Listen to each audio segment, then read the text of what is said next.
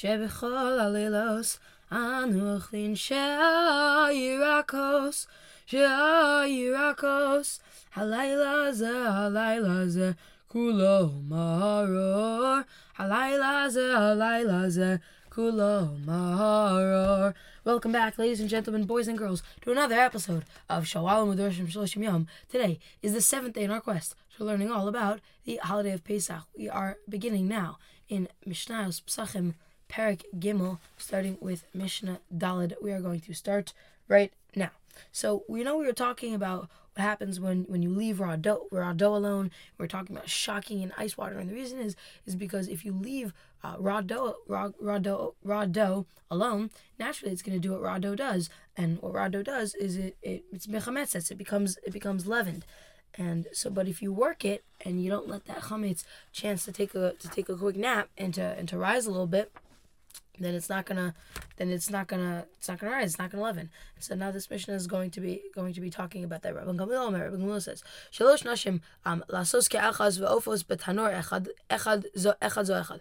So Rabban Gamliel says that three women may may need three batches of dough at one time and then they can take turns each putting them in an oven one after the other.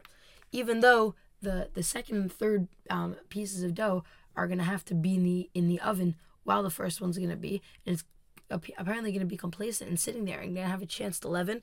Rabban Gamliel is of the opinion that that time, that you know, very quick, especially if it's a small piece of dough, that time that that that that dough will be in the oven will be very quick, and it won't give the dough enough time to leaven, and it's still going to be matzah. It's not going to be chametz. However, the next the next Tana, the chachamim, is of a differing opinion. The chachamim, chachamim say shalosh nashim oskos.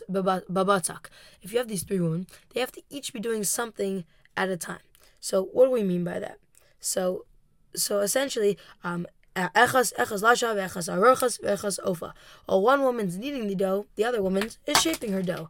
And, and then the other one is baking her dough. Sorry, my pen just dropped on the floor if, if anyone was wondering what that noise was. And one one while one is kneading, one is shaping, one is baking, and so and so they they quickly um once once the once the first woman finishes shaping her dough, puts it in the oven, the second woman starts shaping, and and then once once she finishes, the third one starts shaping. Right. So this way, the dough is never complacent, never gives the dough a chance to relax. Rabbi Akiva again disagrees with Rabbi Gamliel says, but for a different logic, he says eitzim local shavin. He says all, all of these all these um the, the women who are making the bread, and then also whatever firewood's being burnt, and and then and how, quickly this this firewood gets gets lit up, how much time that's going to give. He's basically just saying, you know, what? one thing we're, we're taught in science class from a, from a young age is they have to make sure there's only one variable, right?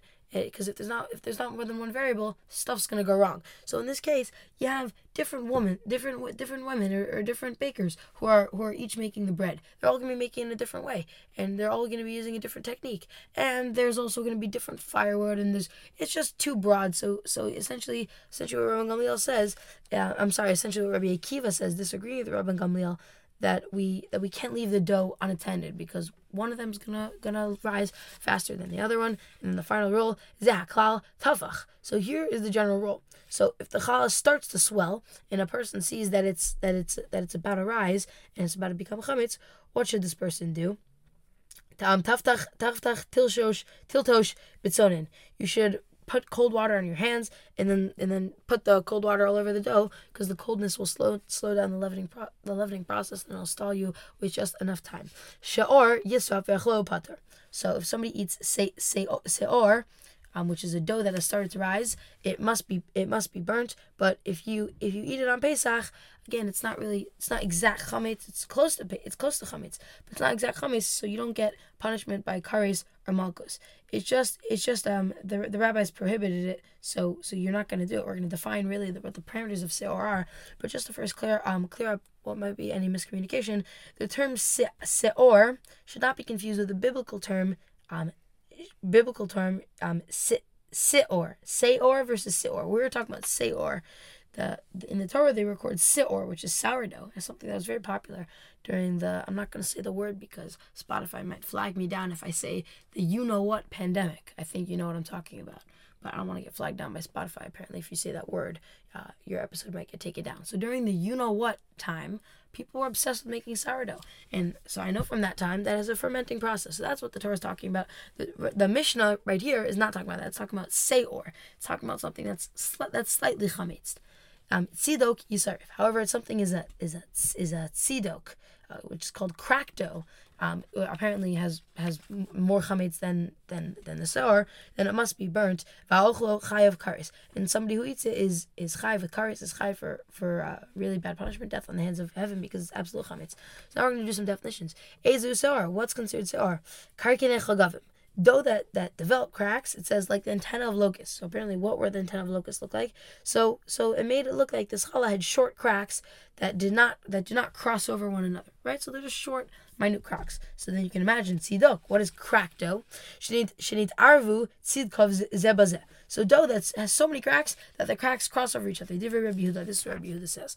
Chacham says zeh ha'ochlu chayav kares if person eats um either eats either of the either of these descriptions that we get said, whether it has cracks um going over each other or just minor cracks, either way, either way they they are called they are called um crack dough and, you're punished with karis. So then that begs the question, according to the Chamim, what is seor then? Ve'ezu seor. So what is seor? If if if those two things are are not considered are not if, if one of those two things is not considered seor, then what is seor? So any dough who that that turned that turned a little bit pale, uh, according to the Chamim, at that point, that is that is what we call like the, the intermediary chametz, right? There's no real punishment for it, but you really shouldn't do it. So that's that's the Chacham's definition. Last Mishnah.